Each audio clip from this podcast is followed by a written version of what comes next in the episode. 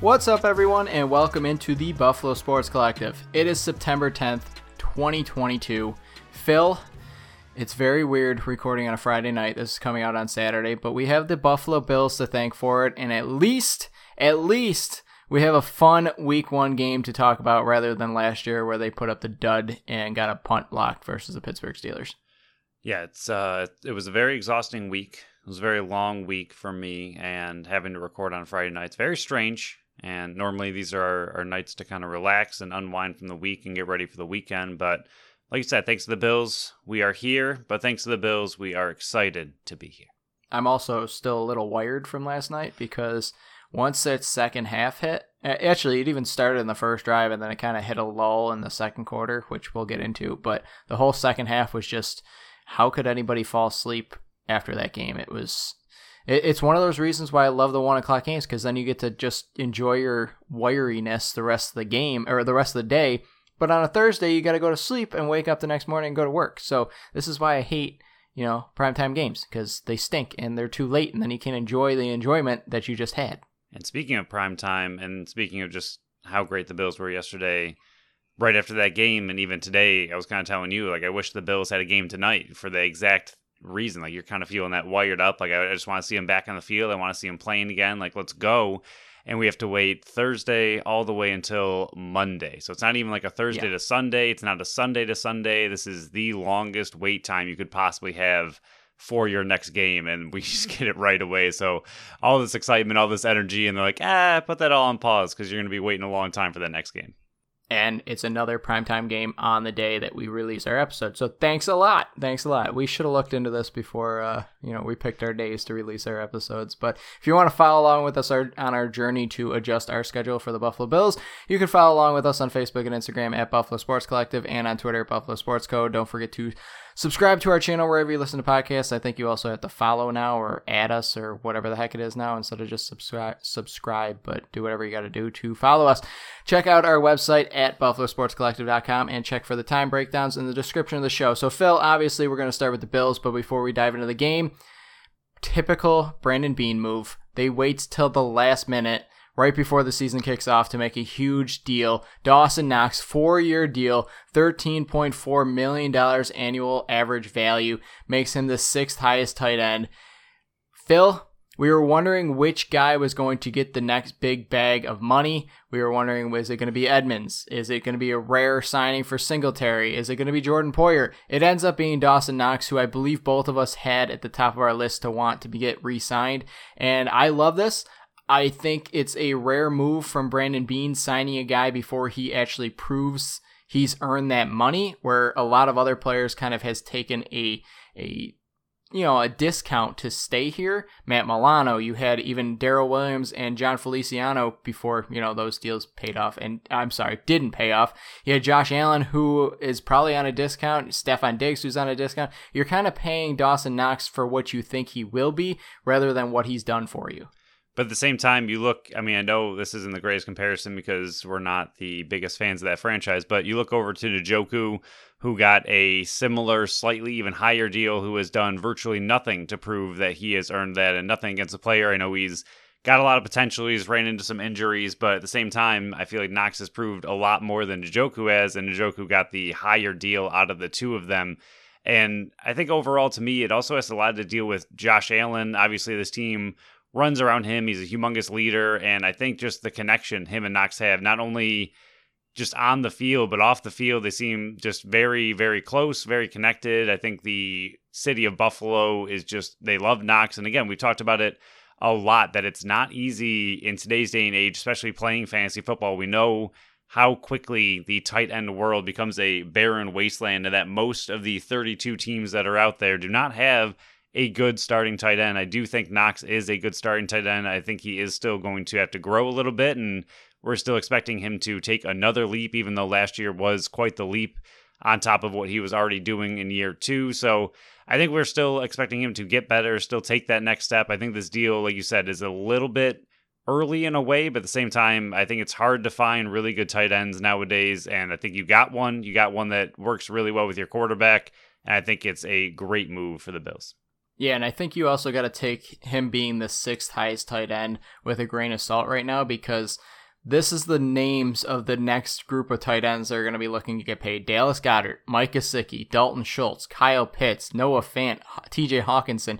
All those guys come down the line and they each one of them could be, I mean, that's typically what happens in the quarterback market. That's what happens in the wide receiver market. The next guys up set the, the, the new limit for what you're going to get paid. And with all those guys coming up, I mean, Dawson Knox come next offseason or come next year when the, the season kicks off, he could be what, the ninth, the 10th, the 11th highest paid tight end in the league, where then that deal become if he does take that next step or even just repeats what he did last year, that deal becomes a huge discount to it. And then you're looking, okay, maybe he did take a discount, but eh, I think this, this is definitely, I, I can relate it to a Tage Thompson deal where you saw what he could be, you saw what he is developing into be, and you're expecting to him to take that next step or to continue on the track he's been on. And I think he can be. And I know, you know, after signing that big deal on Wednesday and then Thursday game comes up and he has what one for five on two targets. But I think that's an outlier. He's going to have his games and move forward. And I mean, we can jump into the game now, which they won 31 10. But I think him having that small of a role yesterday, I think it was because he was on the line chipping Aaron Donald and you know, the play design I think worked out to the favor of Stefon Diggs and Gabe Davis, and uh, even you know Zach Moss to the you know six six catches he had. But I think there will be games like this for Dawson Knox where he's just not involved in the passing game, but it's the other things that he adds to the game, like you know Chip and Aaron Donald to give uh, Josh Allen more time in the pocket, and you know blocking in the run game, and all those kind of things. So I think down the line, this will be ending up being a deal. It's just this might be the first time Brandon Beane has paid somebody for what they could be rather than what they are. But yeah, Phil, let's dive into the 31 to 10 victory Thursday night game. It was a uh, 10-10 at halftime, and then the floodgates just opened. You knew it was time. Going into halftime, you were thinking, how the heck is this game tied right now? They went down, they kicked at what was it, 56, Seven? 57 yard, yeah. 57. Yeah, yard field goal to tie at 10 10 right at halftime. But it definitely felt like a game where if Buffalo wasn't giving away turnovers over and over and over, that this game could have been a two score game even at halftime. Yeah, and the turnovers were also in not great spots for your offense and great spots for your defense, where you're turning it over in deep in the Rams territory, where the team was just marching, everything was working, and all of a sudden you get a turnover and, you know, just kills that drive that likely could have ended in a touchdown. And the offense, once again, I mean, it's, I don't know. There's, there's so much to say about this team and how incredible they were, but I just, I don't know if you saw this coming from the offense. I did not see quite this dominant of a performance coming overall. I mean, the offense, I guess we'll start there and just how incredible they were. Singletary looked unstoppable for the most part. He had just an incredible game when he was given the opportunity. Diggs looks like Diggs. I mean, the fact that they were able to roast Ramsey the entire time was very impressive. I love the chippiness. I love the edge. I love the trash talking. McKenzie had a good game after that interception that he knows he should have done better, but he came back with a touchdown. I think that's huge for his confidence moving forward. Gabe Davis already starting off his, you know, year three huge breakout campaign is on a great start. And even players like Crowder, who was injured most of the preseason, came up, didn't have a lot of time to play with Josh in the preseason or just even in practices, came out in this game and he had a lot of really big catches and really important moments. And some of those weren't easy.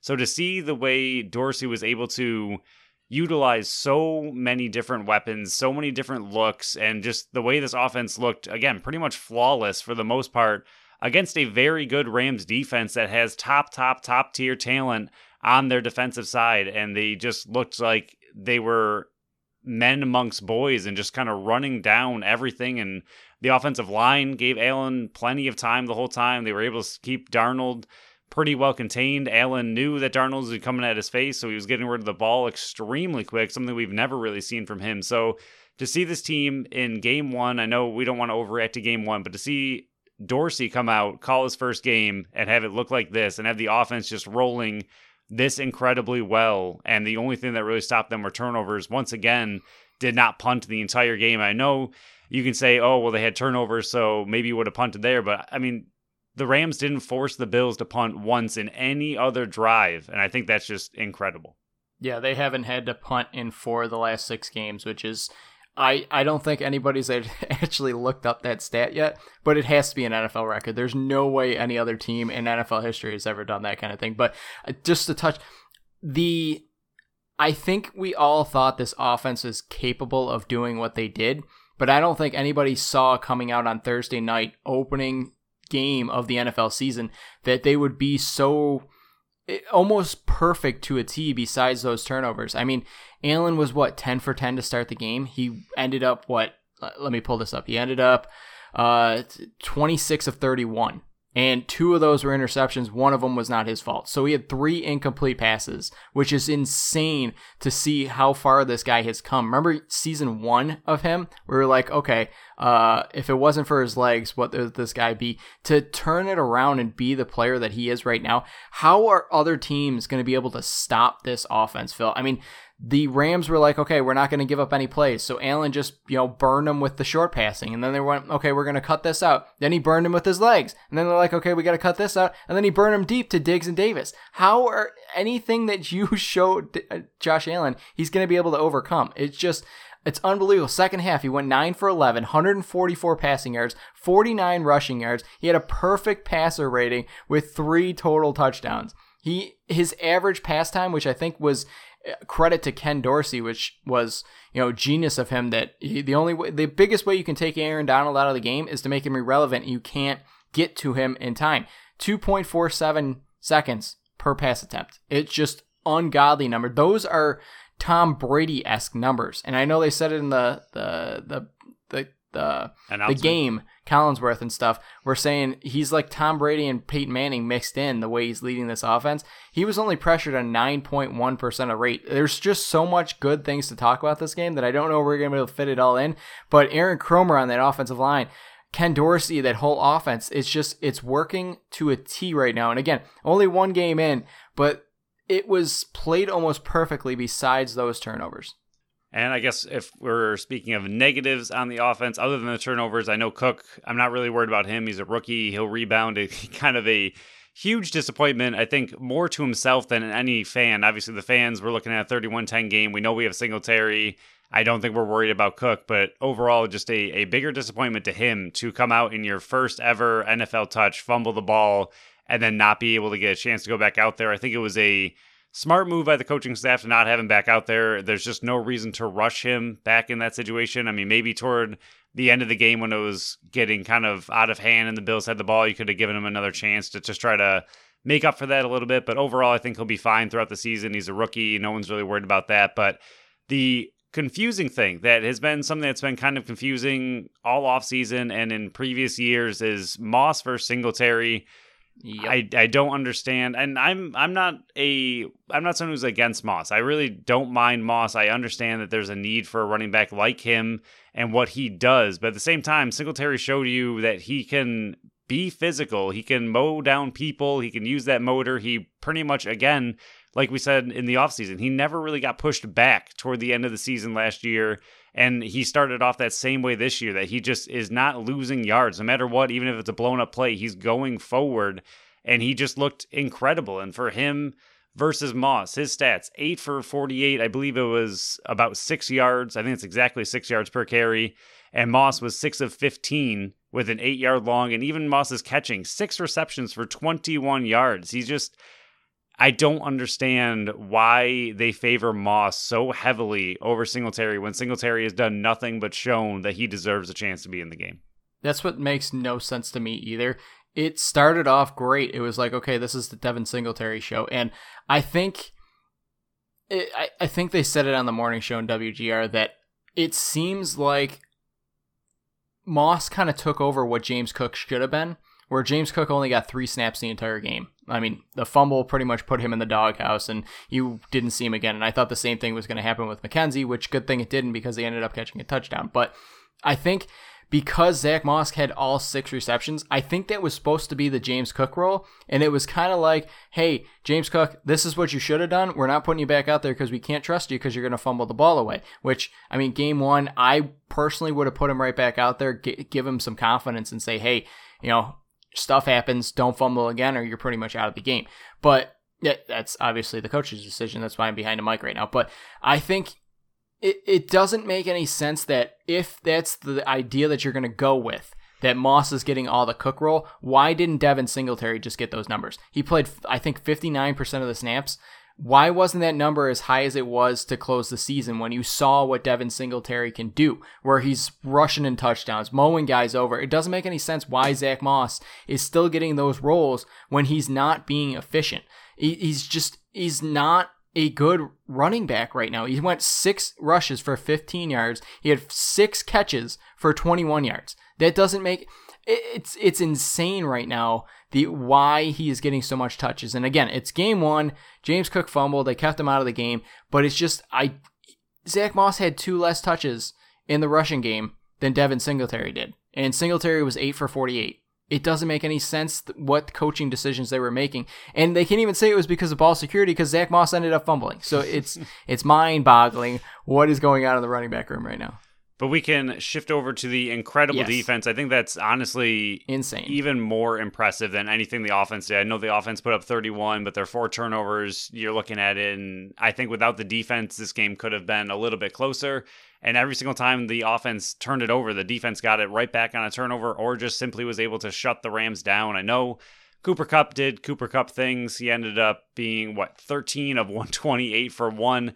He's Cooper Kupp. He was a Triple Crown winner last year. He's to get his. I mean, you can only contain him so much. Obviously, they didn't contain him pretty much at all. But at the same time, you shut every single other option down, and Stafford really had nowhere else to go. So, I mean, the fact that he had to force feed him 13 times for 128 yards and one. The fact that that's all he was able to get after being force fed 13 times is pretty impressive. But the Bills defense as a whole, I think it really goes to show what a superstar can bring to a team. I mean, when Stefon Diggs came here, Allen ended up having one of his best years that season because he had a Diggs to throw to. And now the Bills defense the defensive front especially. They were one of the better defenses in the league at getting to the quarterback but they weren't able to ever really get sacks. Their quarterback pressures were usually pretty high but their sack rate was very low. And now this year you add von miller you add a player that needs to be accounted for and all of a sudden everybody every single player on that line all of a sudden exploded. Phillips in his resurgence in buffalo in his first game he looked like a man on a mission. He looked absolutely pumped up insane. Had a sack and a half. Rousseau with a sack. Miller with two sacks. Basham with a sack and that tip uh, interception. Epenesa with a sack and a half. So all of these players, even Oliver had an incredible game. That entire defensive line just seems like it's completely elevated by just the presence of Von Miller. And even Von Miller ending up with four solo tackles and two sacks himself to start off his own Bill's career was absolutely incredible. But that defensive line seems absolutely terrifying. And Phil, get ready for it. I'm giving you credit here because I think that is a big reason why Buffalo didn't go out and sign a veteran cornerback, even though they kind of knew Tre White wasn't going to be ready, even though the rest of us didn't. Is you mentioned that maybe this defensive line is just going to be so good putting the pressure on the quarterback that they're not going to have to have the defensive backs hold up for three, four, five, six, seven seconds in the games. So this this is all credit to you because you're the one that pointed that out. But the whole defensive line, like you said, pressures on the quarterback. Phillips had six. That's 26.1% of the snaps he was out there for. He was getting pressure on the quarterback. Miller, 5, 20.8%. Epenesa, 5, 18.5%. Jones, big guy in the middle who's supposed to be a run stopper. He had four pressures for 12.9% of snaps. It's just unbelievable, but definitely Von Miller is what's changing. And this is no shot at Jerry Hughes. This is no shot at uh, Mario Addison. They were both very good players for this team. Jerry Hughes for the longest time. This is no shot at them whatsoever. But the ability to not just get pressure, but to actually capitalize and get that sack like Von Miller has done and continues to do those two sacks in the game. He could have had more, but it was just Matthew Stafford got the ball away just in time. But the the element that Von Miller does where you have to check him on the line everywhere he goes, he was making the offensive linemen on the other team look like they were high schoolers he was playing. It was just unbelievable the differences. Watching him play in some of the replays they were showing that he was setting up moves for his next play. Like he would go wide on the one and then the the, the, the left rush. tackle thought, yeah, yeah, exactly. That that first sack that he had, they were like, okay, Now watch as he just bull rushes this this left tackle because he's not expecting. He's expecting Von Miller to go wide. Those are the kind of things that make you go from a great player to the superstar he is. Is okay, I'm going to sacrifice this one play to set myself up for the next play. It's just the he's playing chess while everybody else is playing checkers and having him be on this team and i know a bunch of people were saying why are you signing him to this long deal he's old he's 32 he's going to start slowing down phil i didn't see any inkling that his speed and his tenacity to get to the, the quarterback has slowed down whatsoever and just just to add that up ed oliver please be healthy i know they said that his ankle is hurting right now he's healing he's day to day right now but please come back healthy because you're definitely going to want him on the defensive line when you face Derrick Henry next week. The other big thing on the defense we were looking at for the most part, Milano and Edmunds did what Milano and Edmunds do. Same with Taron Johnson and same with Hyde and Poyer. So the other big thing we were looking at was the cornerbacks. How would yes. they play? What was their snap counts? What were they looking like? And who was actually going to be kind of the starter next to Dane Jackson? Dane Jackson seems to have the CB1 position pretty locked up. I mean, I know they seem to be rotating for the most part who is where, but Jackson was going to be out there pretty much the whole time. So it was up to the rookies of Benford and Elam to see kind of who was going to take that CB2 spot. And honestly, it seemed like Benford had it pretty locked down. I know in the game, Elam ended up with three total tackles. Same with Benford, but Elam ended up with three solo tackles. So technically, his stats were a little bit better than Benford, but I think Benford played a lot more, looked a little bit more NFL ready than Elam did. Elam still had a pretty decent rookie, you know, opening game. He really didn't play bad per se, but I think Benford just looked a little bit more comfortable, a little bit more veteran esque for a rookie compared to Elam. And I think he has a slight edge, but to see those two even just rotating, I think it's good for both of them to be out there and uh, just an incredible job by the scouting staff of the Buffalo Bills to get Benford in the sixth round, have him come in in his first game against the former Super Bowl champs as a rookie and just play like he did, and even for Elam to do as well as he did. But Elam's a first round player. You're kind of expecting him to go out there and do what he did. But Benford to be from the sixth round and play as well as he did, I thought was really impressive. Yeah, I mean, you got to remember this is all without Tre White. Imagine adding him to this defense come end of October, early November, late November, whenever he comes back. You're adding a Pro Bowl, all pro cornerback back to this team, and you're going to be able to take Dane Jackson, who's playing as the CB1, slide him over to be the CB2, and then Benford and uh, Elam are going to be your you know CB3 and CB4. It's going to be disgusting what this defense is going to be able to do. They gave up 3.7 yards per play compared to the 7.1 Buffalo was getting three interceptions, seven sacks, 2.9 rushes or yards per rush. They had four four yards per pass. This defense was just on lockdown against the team that literally just won the Super Bowl. The only player of note for the the Los Angeles Rams right now is Cooper Kupp, and there's no stopping Cooper Kupp whatsoever. He's just a man on a mission. He's a he's an unbelievable player. What he is was able to accomplish last year he's carried into this year with 13 for 128 and one touchdown, which, you know, with one touchdown, we can go back and forth if they should have thrown the flag for, you know, delay of game because it was double zero for the longest time. That's what doesn't make any sense. I just want to touch on this really quick. It doesn't make any sense. I saw the, the, the comparison. Imagine if this was in basketball where they were watching the shot clock. The shot clock hit zero, but then they looked over and the ball was just leaving the guy's hand. If that counted, and they didn't go to replay. Why why is it that the ref has to look at the clock, then he has to look at the quarterback, and if the quarterback had snapped it at that point, then he's good. Why isn't there a buzzer? Like as soon as zero hits, why isn't there a buzzer? So the refs don't have to look at the, the double zeros. They can just focus on the quarterback. It doesn't make any sense. I don't get it. There could be ways to improve this, but it's just a dumb rule in the NFL. And it, again, it's it's whatever. But this has been haunt. It, this has been bothering me for years and years and years. But I guess it just came to more light because it's national televised, first game of the year and everything, and it ended up resulting in a touchdown later down the road. But why can't they just put in a buzzer when the the play clock gets down to zero, and then you don't have to have a ref looking at the clock and then the quarterback. Clock, quarterback, clock, quarterback. Doesn't make any sense. Yeah, we have the technology, as they uh, they love to say. We have plenty of ways that you could alert the ref without him having to look First at downs. the clock at you know just how where the clock is at. I mean, you could have a some kind of like vibrator pack on their arm that when it yep. hits zero, it vibrates. They feel it. Watch the ball. Okay, didn't hike it. That's double zero. That's a delayed game. It's just even that even like you said, like a little buzzer. I mean, they they all have headsets in, they all have earphones in that they listen. never use. That they never use. Right. So I mean, just put a little beep. I mean, I know every single play, sure, that'd be annoying. So that's why even the vibrating thing, just you know, put something on their arm, it vibrates. They know it's at double zero. They watch the ball. It's just it, we're in modern modern times here. We're in modern technology. We have the ability to just be better. And I think last year it was blown up a lot because it was awful. A lot of games where they're just sitting at zero and you're staring at it and nobody's hiked the ball, and all of a sudden, finally, they hike the ball and there's no call. And even in this game, I think one of the things that like the reason we're bringing it up is the announcers brought it up. They were like, "Hey, let's let's explain this, you know, delay a game," and then they kind of explain exactly what you said, where they have to look at the clock, see it hit double zero, then they have to quickly look at the ball, and if the ball wasn't snapped, then it's a delay game. But if the quarterback's calling for it or it is snapped, then it doesn't count.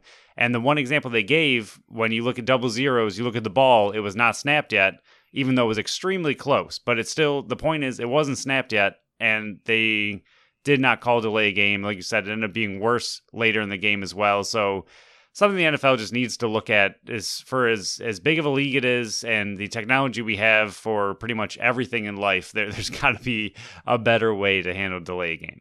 So I just got a couple more stats and then we can close this one out. Fourth team all time, all time, Phil, the history of the NFL to have seven sacks, three interceptions while allowing 250 yards or less of total yards in the first week of the season. This is the first time it's happened since 1988 incredible. That just proves how incredible this defensive performance was. I mean, the offense put on a show, but the defense put on even what I would call even a bigger show. And then even the special teams, the the kickoff coverage that we were worried about going in, where I was going like, okay, I'm hoping that it was just because the backups, the starters weren't there. I want to see what the kickoff lo- looks like. Did they have any returns that went out past the 25? I know they didn't have a ton of returns, but Tyler Bass kicking it right down to the zero. Brandon Powell, for some reason, always returned it. The one, I think they stuffed him on the, like the 10. The, the special teams just came out to play as well. Crowder looks good in the return game. It, it was awesome. But they finished 9 of 10 on third downs, and three of those went for touchdowns. This team is on a mission this year, and it's going to be a big telltale test. That say that three times fast. Telltale uh, test. Uh, there you go. There you did it once, but uh, but next week it's a different opponent that you know Matthew Stafford is targeting Cooper Kupp and Allen Robinson for two times, and then Tyler Higbee. They have more threats on the offensive end in the wide receivers room, and they have a better quarterback. Next week on Monday Night Football is Derrick Henry. Can this team transition from being more of a a team that rushes the quarterback and plays defense on the on the wide receivers to how will they able to stop the run that is going to be the big telltale test for I did it again for the the defense moving forward against Derrick Henry next week but we can hit on that next time I think it's a, a very great early challenge for both of these games. I mean, the Tennessee Titans are yep. a team that have always given the Thorn. Bills headaches recently. What? Thorn in their side. Oh, absolutely. And I think between these two teams, you have the former Super Bowl champs who are a big passing team, had pretty similar stats as far as throwing and defense goes, matched up pretty well with the Bills. So you got that out of the way and made them look silly. Now you go and you play Tennessee, who is just, like you said, been a thorn in the Bills' side. They've been a team that has had the Bills' number for some reason. You go up against a very, very good rusher and it'll be a great test for the defensive line to see how they handle that rush. And overall, it'll be a great test for the Bills to see if they can finally put Tennessee to bed and move on from, I would say, one of their final curses that they have currently in the NFL. So, Phil, as everybody knows, our BSC season two has kicked off, and you have taken an early lead. You are up 55.9 to 48.91, and you're doing this all without Josh Allen this year. And I would like to thank James Cook for that. I would like to thank uh, Sean McDermott for that, and uh, you know, just thank you all around because not only did he not put up any points, he gave me a negatives points. So yeah, that hurt. Is there a possibility that you also have him in a certain fantasy league, and he's currently the only player you've played?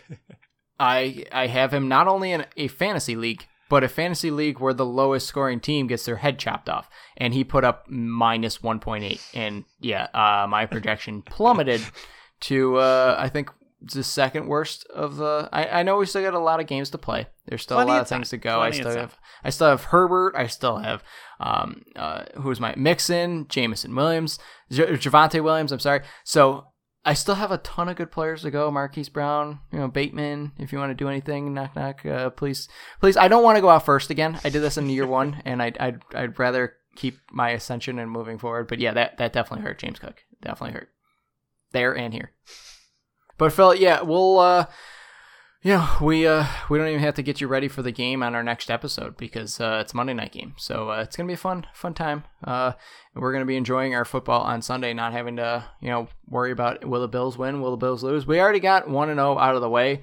Our team is one and zero, oh, and your team is if you're a Rams fan is zero and one. The rest of yours are zero and zero right now. So uh, have fun sweating it out on Wednesday or on Sunday, but I'll be doing that because of fantasy. So, so we I'm, have I'm fantasy football Sunday. We will have fantasy football Sunday and Monday, and it's gonna be a it's gonna be a fun weekend with uh, stress free of Bills at least. But uh, yeah, like I said, we'll uh, we'll talk more Bills football on our next show. But we'll move on to the Bisons here Tuesday rained out. First rain out in a while, Phil. It's a doubleheader on Friday. We'll be able to cover game one. But Wednesday, they won 10 to 7, five run fourth, followed by a one run in the fifth and two in the sixth.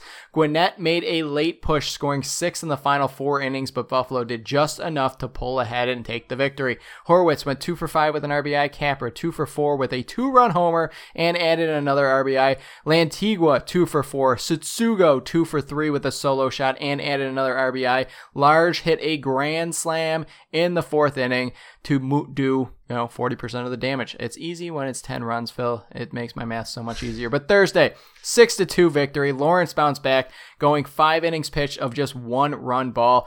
Pearson is back on a rehab assignment. Haven't seen him much at all this year, but it was nice and he will be a nice addition to the Blue Jays down the stretch. Hatch in a rare relief appearance. I don't know what that means moving forward if they're just putting him in the bullpen, just having one starter moving forward. I don't know. We'll see what that means the rest of September.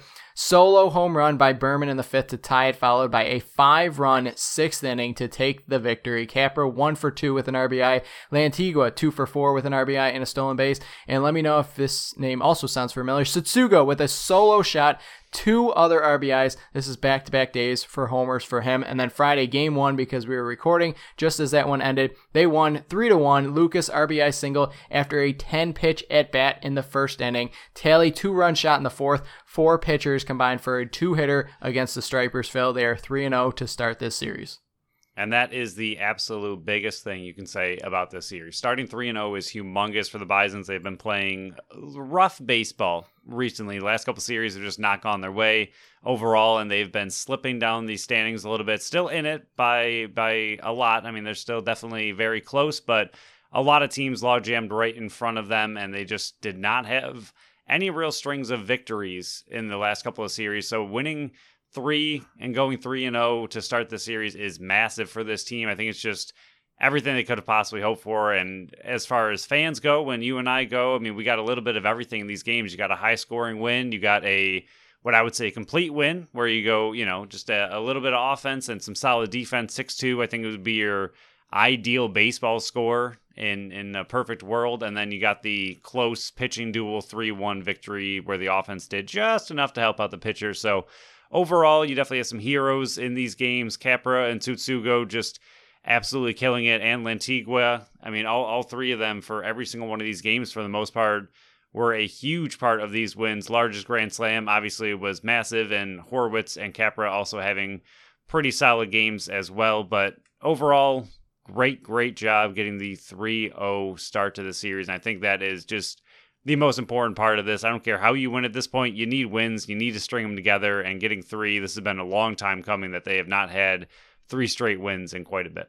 Yeah, and this is huge to get the wins when they did. They're on a three game winning streak, and Durham, who was in first, is on a two game losing streak. So they took that lead from six. I believe it was six, or no, I'm sorry, it was seven. Seven game behind. They're down to four and a half right now. And again, they're playing game two right now as we're recording. So we'll be able to hit on that one on our next show. But getting these wins and having Durham get help you by losing two games, you're slowly inching forward. But I mean, Worcester's five behind, Buffalo's four and a half, Lehigh Valley's four, Jacksonville's four, Scranton is two and a half behind, and Durham is leading the way. So you have a ton of teams that are still bunched up together. You need to string these victories together. But I think the biggest note that I can give of this one, Tsutsugo signing him to the deal that the Blue Jays did, a minor league deal here, the benefit and the the contributions he was able to add to this team, especially now that Lopez is called up, that Moreno's called up, you're gonna need him to continue this this hitting streak and this hitting, you know,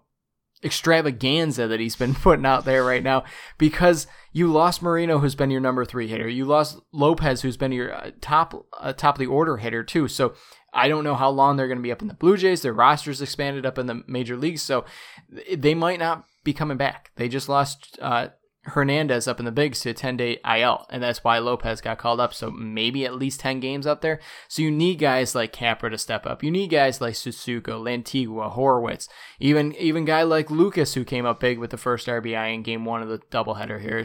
You need these guys to step up, and I think what's also nice is you're seeing more home runs out of this team. And it's not something that they've seen all year. You've seen stolen bases come back uh, more recently because those kind of went to sleep as well. The hitters are coming alive, and the pitchers are doing just enough to keep them in the games until those hits come alive.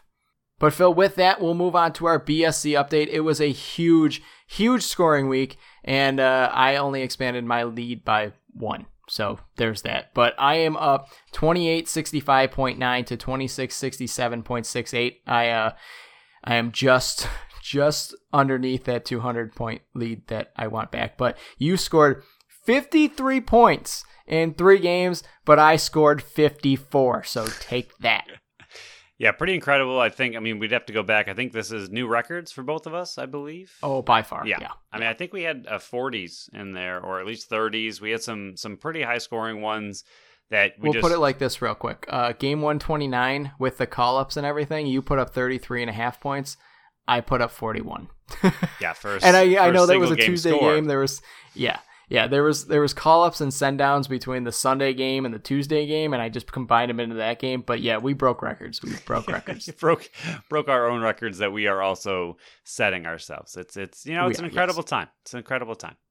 But is there any changes you want to make to your BSC team now that you have uh, three guys up in the majors? Yeah, I'm gonna have to do something in order to uh, keep pace. Merryweather, I do not expect to come back. He was on a rehab assignment for a reason, so I'm going to take Nate Pearson, who is also on a rehab assignment. that is a good addition.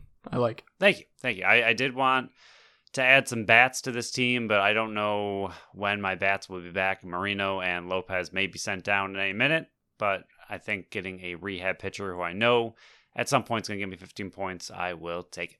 Yeah, and you've had Lopez this entire time. He is leading all scorers right now with 178.5 points. And I know he's had some call ups and send downs and call ups and send downs, so that factors into it. But a lot of points have come in the second half of the season after we called him out on the show. So you're welcome out of Lopez for not only improving your second half of the season, but getting another call up to the majors to prove your point because uh, the BSC does that for players that we care about. And uh, you're welcome. And I learned. I learned from my uh was a Skinner that I dumped way too Yeah. early. You did. I learned uh, you know, give Lopez time. His whole first half he was rough and uh holding on to him it was tough. You know, it was a tough time holding on to him during his slump, but uh he has paid off quite a bit. I mean, we're still losing by just under 200 and uh teams not looking like we're going to win this season, but we're we're we're fighting hard at the end here. Yeah, I mean that Skinner is coming back to haunt you because right now you're outscoring me in Buffalo Bison's BSC baseball by 103.5, and uh, yeah, that the the Buffalo Sabres is what did it for you because I'm pulling up the score right now, and uh, let's scroll all the way down to the bottom here. Still scrolling through game 81, 82, 82. I outscored you 647.5 to 415.5. So the Buffalo Sabres is what did you in, and Jeff Skinner and his 111.5 points is uh, the big cause of it. Yeah, yeah. I mean, that's pretty much a 200 point swing. I mean, I don't remember exactly when I ditched him, but I mean, we'll assume you got early. at least 100 of them, and uh, I lost 100. So that's 200 point swing, and it'd be much closer, much closer. Yeah, yeah. Rats. But on our next show, we will go over the final three games of the series versus Gwinnett. I mean, they're playing right now in game two, and we're recording right in the middle of it, so we couldn't get that one. But you know, it's it's fun covering three games on the next show. We'll get you ready for the series against Rochester, I believe they're facing next, and uh, you know they're winding down. Four more series, like I mentioned in the last show. It's winding down. The dog days of fall, Phil. Even though it's still summer, but it's the dog days of fall for Buffalo Bison's baseball. It's uh, they got a playoff race to fight for here, and defending their title. It's a it's a it's a fun stretch, and hopefully they stay in it and make it interesting because that makes talking about them a lot more fun. It does, especially with that three game win streak. Yes, it does. Let's continue that and maybe go for maybe get the brooms out, Phil. We haven't had a broom appearance all year, so maybe No, we we will. But we'll move on to the Buffalo Bandits now. We do have a signing because they always do it on the uh, the days we put out the episode. Jordan Stouros, friend of the show. I interviewed him last season. He was actually our first player interview, so thank you, Jordan. But he signs a one year deal. He was under team control, so he wasn't going to go anywhere, but he did need to re up. He appeared in 10 games last year, totaling 24 loose balls. I relate him to kind of like a Justin Martin who's not going to put up a ton of points, but he's going to be that lockdown defender. He's a former second round pick, 23rd overall in 2020. Love to see him get back on this defensive core that is looking for guys to step up on it. Yeah, absolutely. I mean, like you said, he was under team control, so likely he was going to be back, but still great to see him get that one year deal.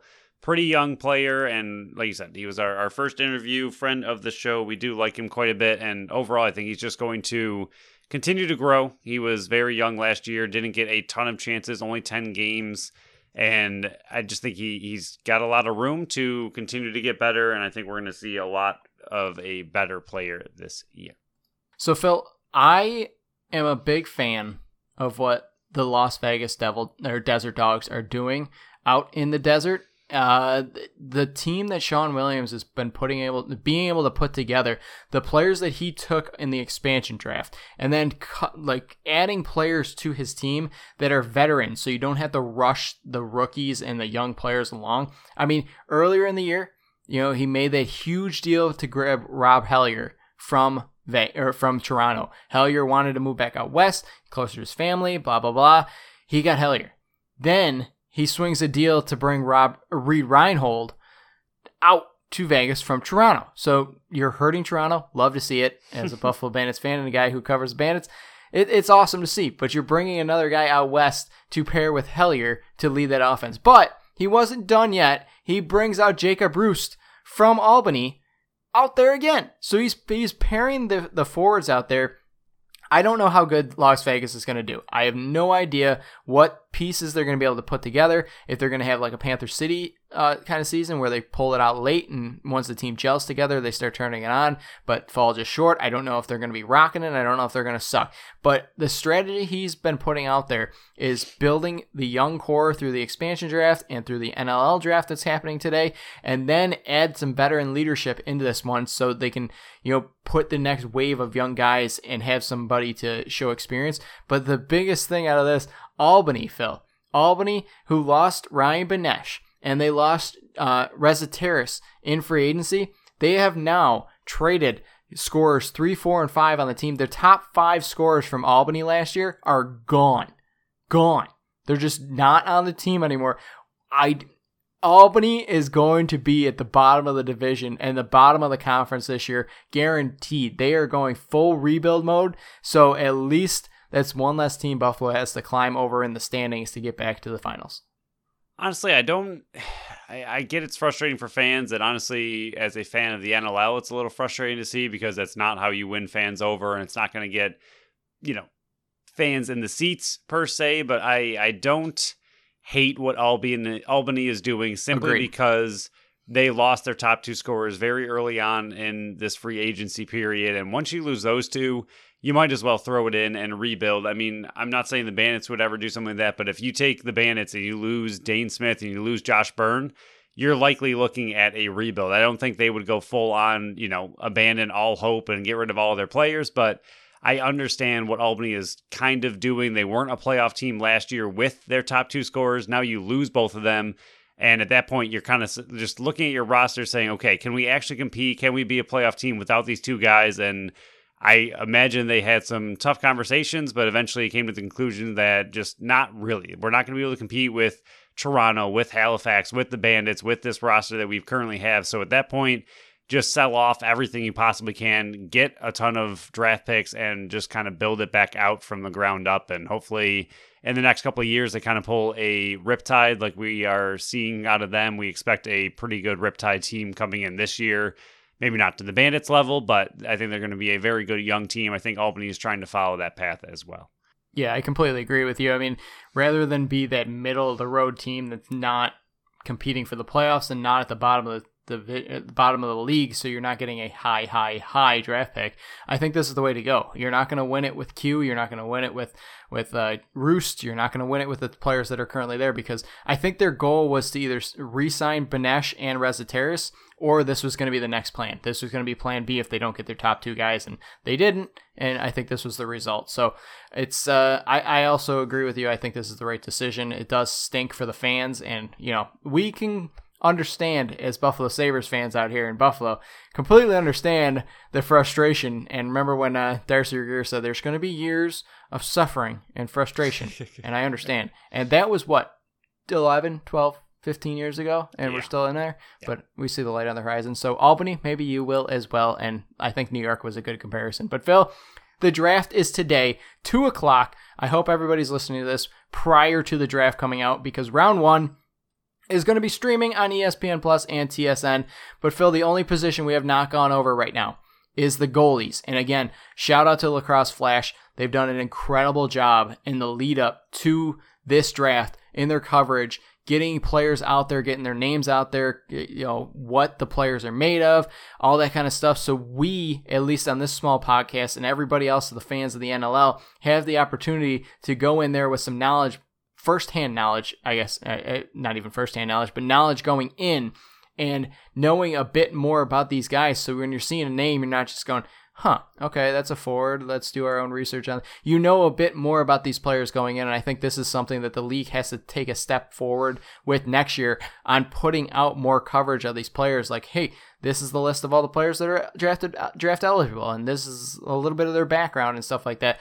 Where not having to rely on another outside source to do it. If the NLL does it, I think that's good.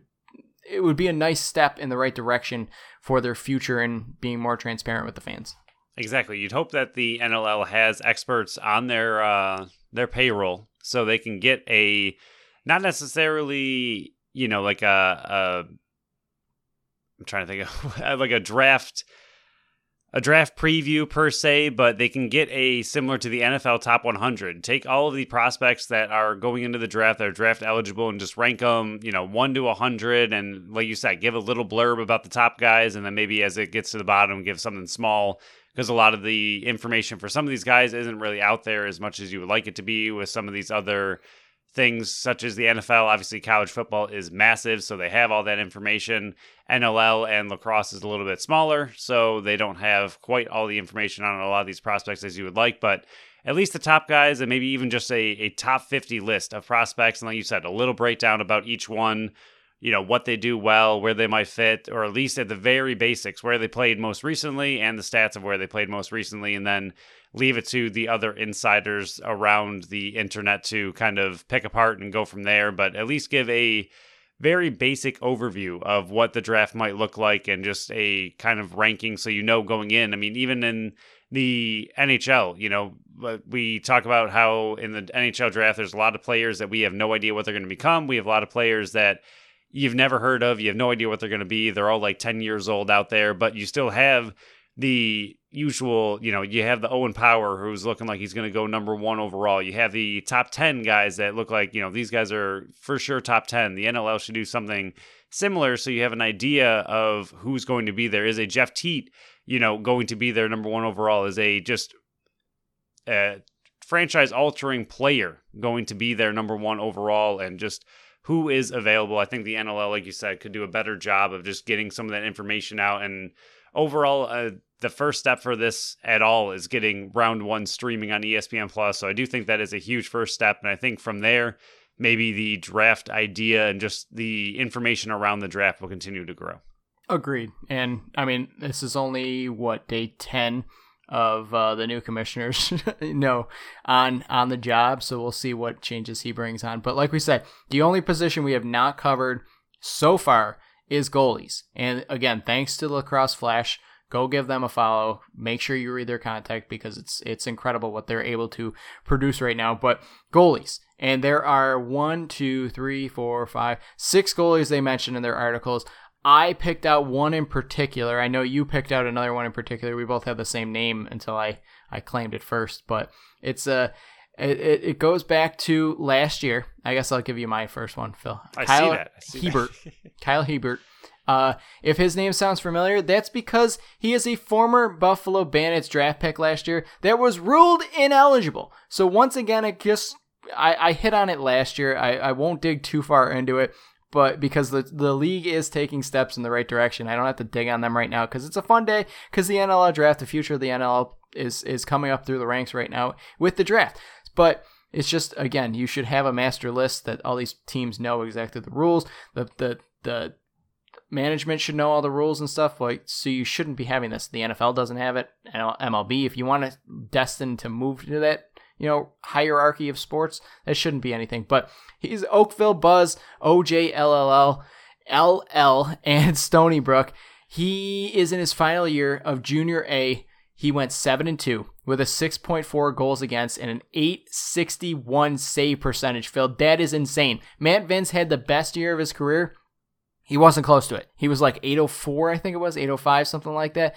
That just proves how insane he was. Now, he is athletic, he tracks the ball well, but the one knock on him, and I think that's why he fell to, I think, a fourth round draft pick last year, is he's small. He's 5'1, 165. Now, yes, he still can grow into his body. He still is going to get bigger. 165, he's not going to be 165 when he's playing here, but I think this could be a draft pick that the Buffalo Bandits go back to. They might have to, you know, take him in the third or the second round this year because he has played insane in junior this last year. But I think just based on the track record and the the pick they made of him last year, I think this is a this is a pick that if I'm hedging my bet on if they're taking a goalie, he's the goalie I think they're going to snag.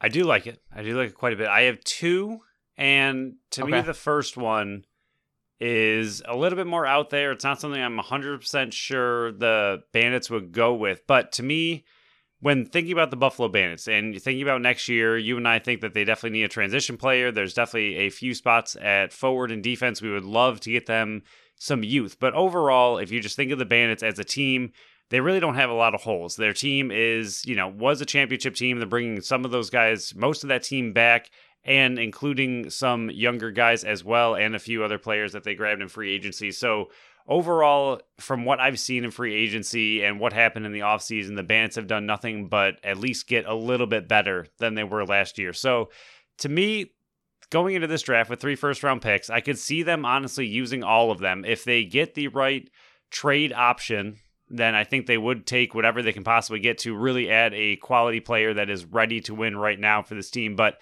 at the same time, I think they will use a lot of these guys and just get some of these more developmental players. But overall, as far as a goalie, I, you and I talked about it a little bit when we weren't 100% sure Vinc was coming back that we can't imagine this team without Matt Vinc and what his ability to do is and what he means to this team. Like, if you don't have Matt Vinc, there's no one else in the NLL that's coming in here and going to play to that level and play the same. So to me, I think honestly, goalie should be a high priority for the Bandits. We do not know what Matt Vinc is up to. He's he signed the one year contract, so we know he's coming back for this year. But past this year, I think everything's kind of cloudy as far as his future goes. We don't really know if he's on year to year deals. I would assume he is until he's just ready to hang it up and call it quits. I think the Bandits would have him back every single year unless he really takes a nosedive, but I don't think either of us see that happening. But to me, I think goalies should be at the top of their list because it is such an important position for the team. And when Vinc is ready to retire, you need someone to step up immediately and take that position. And for me, I think they should just simply go after the number one goalie prospect. He is one of the better goalie prospects we have seen, according to this article, since Christian Del Bianco was taken 15th overall in 2015. So we're looking at seven years. He is arguably the best goalie prospect that we've seen. And I think for me, that is something that the Bandits should be looking for. That is Brett Dobson of the Whitby Warriors, OJLL, also St. Bonaventure, and more importantly, the PLL Archers. So he has played professional lacrosse. He understands what a professional shot looks like. He, I mean, we have seen in the PLL, you have Dane Smith, you have Josh Byrne, you have Chase Fraser, you have all these bandits that are incredible offensive talents, and they're playing in the PLL, and this is a goalie for the PLL. His strengths are most notably his athleticism, footwork, ball moving skills, tracking, and competitiveness. I think to me, he is the number one goalie prospect. And again, with a comparison to Del Bianco and one of the greatest touted goalie prospects in a very long time, to me, I think it is worth the Bandits taking a chance on a player like this or just really looking into their first first round pick. And if he is there, seriously considering it because once you lose Vinc, you need someone to come in and step in and be that next goalie. And I think if you can get a player that seems pretty NLL ready to learn behind Vinc while Vinc is playing his last, you know, one, two, three, four years, however many it is, and you have this player just learning behind the goalie of the year, the greatest goalie to ever play, it's just going to make that player that much better. I do love him. I, I think that would be a, a, huge addition. Like you said, he's he's the top ranked goalie since Del Bianco came into the league, and he went 15th overall. So I I can see it. My only hesitation is Devlin Shanahan. What he has been able to do in his winter or summer league right now is just amazing. He has been able to lead his team into the playoffs and done amazing there. So I'm just I'm wondering what the organization's thoughts are on Shanahan and if they believe that he can be that young goalie. He's only what 21 years old, moving up 22 maybe. So he's he's been in the organization for a few years. He's never had to back up. I, I think he had to back up maybe one game or two games before Bucking came back. But I, I think he's never been tested. He's never played an NLL, NLL game. He's never played a second of NLL action. But I'm wondering what their thoughts on Shanahan are. And if they're if they're very high on him, I can see them waiting until like the second, third, fourth, fifth, sixth round to draft a, a, a goalie. And if they actually already think that their future goalie once Matt Vinc retires, which hopefully isn't for another five, six, seven, eight years down the road, is maybe it's Shanahan. Uh, that is my only hesitate. I love Dobson. I, everything I'm reading up on him, he sounds like an incredible goalie. If anywhere that you're compared to Christian Del Bianco is is great. My only hesitation is that that what the organization's thoughts are on Shanahan. Absolutely, and like you said, yeah, it, it really comes down to do they think they already have their future goalie, yes. or do they think they need a future goalie?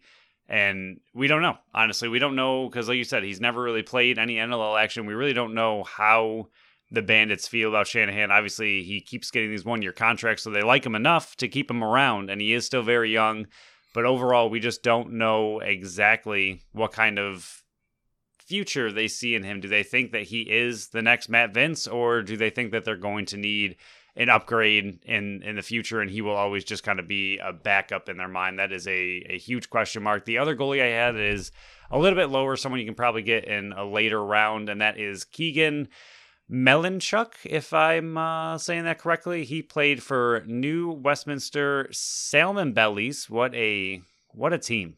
What a team! The good old Future Salmon Bellies idea, and the Edmonton Miners. So I mean, he's coming from two great great names. I mean, great, great. I mean, if you just want to draft him based on the teams he's been on, I, I'm, I mean, I'm already there for that. But overall, the big thing with him that is very different from Vince, but something that we saw sadly on the other side of the floor is his size. He is a big goalie. It's something that the Bandits don't really wall. have. Vinc, yes, he he is he's the wall, but a movable wall. So he um he is a prototypical goalie who plays a lot of the angles and similar to again a certain goalie who played the Buffalo Bandits in the championship, Dillon Ward.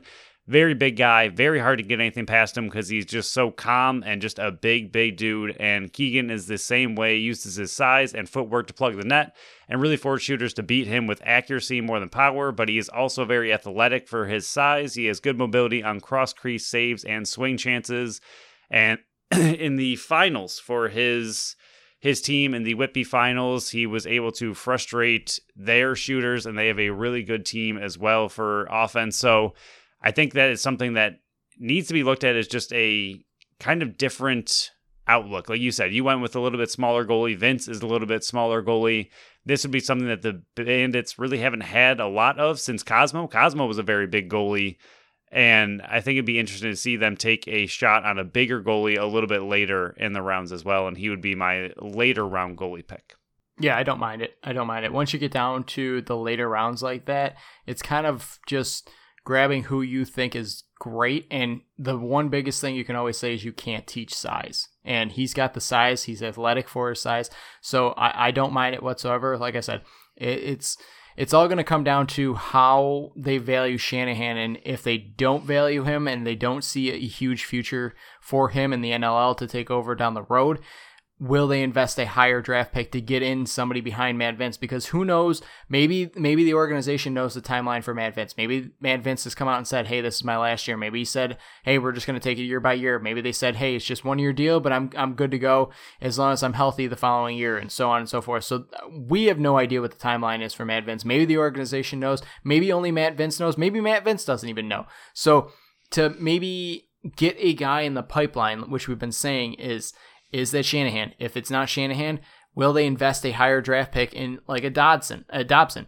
Will they invest a, a lower draft pick in Hebert? It's it's it's all comes down to, and I think if they do draft a high goalie, say they draft he, uh, Dobson with the 13th overall pick, I'm not saying that's any indication that Matt Vinc is going to be retiring next year. Maybe that's just them saying, hey, we need to protect our future. We have a, a, a team on the floor that can win championship after championship after championship. We're locking the guys down for longer times.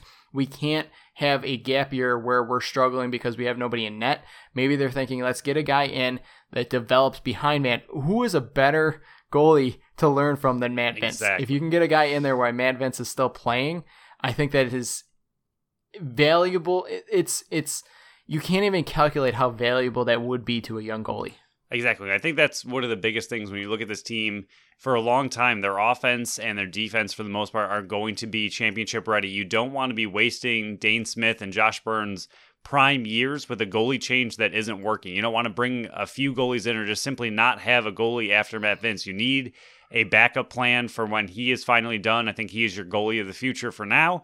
But when he's done, you need to have an immediate plan. So there's no lull. There's no two, three years where this team isn't very good simply because they don't have a top tier goalie and the offense can only do so much and the defense can only do so much. You need to make sure you have that contingency plan in place for Vinc. And I think kind of what we were saying, we don't really know about Shanahan, but at the same time, like you mentioned with your pick, he was picked last year. So I think that is also an interesting kind of aspect to look at. That Kyle Hebert was picked last year by the Bandits, and had he been eligible, would have been a goalie on this roster to possibly learn under Vinc. Are they going to go for that again? But even still, what does that say about how they actually feel about Shanahan? Do they like him as a more NLL ready backup for right now for Vinc, and you want to get one of these guys on your practice squad or to learn behind Vinc even a little bit farther down the line, but see Shanahan again, not as a future starter, but have one of these guys come in and be your future starter, still learning under Vinc. But Hebert was picked by the Bands last season, and had he been able to be eligible, he would have been on the team. So I think that is also just an, an interesting thing to kind of look at. So, Phil, I know we're short on time here. We're wrapping it up. But my only final question is because the draft is at 2 o'clock today. What is your best prediction, what do you want from these three first round picks that the Buffalo Bandits have? Are you thinking trade? Are you thinking what position are you thinking? Just whatever you're thinking for those three first round picks, at least the three first round picks, because they have a few other ones past that. I think to me, I honestly think they will hold. Um, I'm not sure they will be able to find a trade worthy enough of bringing someone in who's going to be an immediate impact to this team and be a big enough impact to lose some of these first round picks. And I'm not saying that that doesn't exist, but I'm saying it, it would cost a lot, and I just don't know who out there in the NLL. Again, it's not the easiest to trade. I know we've seen Vegas just wheel and deal over there, and Albany also just demolishing their entire team, but it's not always the easiest to trade. So I think it'd be tough to find a trade partner where you're bringing in someone who's truly going to make that difference and truly push this team into championship level when they are already pretty close to it, if not already there. So to me, I think they will hold and take all three of their picks. I think they do need to build the pipeline a little bit. I'm not saying any of their team is really old other than some of their defensive players like a Brock, like a Priolo, but their offense is in its prime. But at the same time, you still want to have players in the pipeline. So for me, I think again, I, I it's definitely biased because I used to be a soccer goalie and I just I absolutely love goalies and I love those kind of positions. So to me, I'm very biased toward picking the number one overall goalie prospect. So I would love for them to do that, but realistically, I don't know if they will. I think they take at least one forward. I would love to see one forward, one defense, one transition out of those first three picks. I do think they hold and take all three first round picks, but I think you could see, I would say, a righty forward, a bigger defender who's a little younger. Again, maybe one of the ones we kind of previewed that might be able to take over for Priolo in the next couple of years and then a transition player who is just a little bit more of a defender, but we need someone like a Matisse who is going to be able to play defense, hop, hop into offense, and be able to create those odd chances and get some of those transition goals as well. So I have plan A and plan B. Plan A is Buffalo Bandits have been very quiet. They've made some moves. They've retained some guys. They brought in some you know, younger guys. No marquee names have been brought back to the team besides Matt Vinc, Nick Weiss. You know, they haven't brought in a new guy to be like, wow, that was a move. So my thinking is, and I mean, Steve Dietrich always does it. There's always deals. He's always wheeling and dealing. I think there's going to be a deal. I have no inside knowledge. I have no idea if this is actually going to happen, but I can see a deal. Three first round picks on this team I can see them packaging it and getting another guy to add to this team, maybe a transition guy, like I've been saying. But plan B is because you still have Thomas Facine to sign, you still have Colin Monroe to sign, you still have Brad McCauley in the system, you still have a few other guys that are young, uh, Sam LaRue coming up through the system. You have so much youth already on this team. I can see them using these three first round picks if they use all three for guys that still have eligibility that will be going back to college or back to their junior teams next year so you don't have to sign them to new deals. Kind of like what they did last year, bringing what was Nanticoke really the only deal they brought in, a player that they brought in that they signed to a deal. The rest of them, they pretty much, hey, we don't have to sign you right now. You're on our draft list. You're going back to college. You're going back to school. It doesn't matter. We don't have to sign you. I can see that that being the role because – We've been saying it since last season and throughout the entire season, all these picks they have. There's not enough room on this team with the amount of talent they have. There's just not. Adding three more first round picks to this team to come in immediately, you're going to have to cut or trade away players that should be on NLL teams. And you're just going to have to either give them away for free or discounted. So I can see Plan A for me is make a trade, bring in a transition guy, bring in another forward, bring in a defenseman, somebody that can tr- contribute right now. Or option B is to use the three first round picks for guys that you don't have to sign right away that can go, that still have eligibility and can go back to college, can go back to their junior teams and stuff like that and keep developing there. But you don't have to sign right away and take up another roster spot with it. So those are option A and B for me, what I'm seeing with these three first round picks coming up. Another thing that was mentioned, I might have been Teddy Jenner on Lacrosse Flash who mentioned it, but someone mentioned it for the Bandits, and one of the picks that they had them taking is that the Bandits are also in a position to take some of these guys who have uh, are a little bit more of a project, kind of like what you're saying, yes. might be going back to school or might just be a little bit more raw. Someone who isn't necessarily going to be taken by another team because they're just not ready to perform at the NLL level, but someone who can sit on your practice squad, learn, and has a very, very high ceiling if they can end up making that jump. And I think the Bants are in a position to take a chance and take a shot on some of those players that might not be ready to be on the team. Like you're saying, there's not a lot of spots on this active roster for any of these draft picks. So they might be able to take some of these more project players and with the higher ceiling than some of the safer ceiling guys who are going to be on the team, but might not be the extreme superstar that another player who isn't ready right now, but could reach a higher ceiling in the future might be. So I could also see some more developmental prospects as well. So, Phil, we went a little bit longer than I think both of us were expecting coming into this, seeing the docket, but that usually happens. But I guess, is there anything else you want to add to this episode before we shut it down and get ready for not only the NLL draft, which is happening very shortly, but Sunday football, where we don't have to worry about anything but our fantasy teams? Like you said, we were we were very wired still from the the Bills' victory. We had the Bisons with a 3-0 run, and then some Bandits NLL draft that we've been waiting for for quite a while. So a lot going on in this episode. A lot going on, and the Sabres. Sabres also snuck in, so good, good for the Sabres. They did. They did. They got some. They got some Tage Thompson comparisons from you. they did. I, I tried my best to sneak them in. But on our next show, we'll uh we'll talk some more Buffalo Bills football action. Even though there's not a game coming up, we gotta wait until uh you know the last last game in week two to see them again. We'll go over all the draft picks that the Buffalo Bandits have just been making if you're listening to this as they're drafting right now. We'll go over to wrap up the Buffalo Bison series versus Gwinnett and get you ready for the next series versus Rochester. But until then, thank you all for listening to another episode of the Buffalo Sports Collective. Follow along with us on Facebook and Instagram at Buffalo Sports Collective and on Twitter at Buffalo Sports Co. Visit our website at buffalosportscollective.com. Subscribe to our channel wherever you listen to podcasts and make sure you leave us a review on Apple and Spotify. Until next time, bye bye.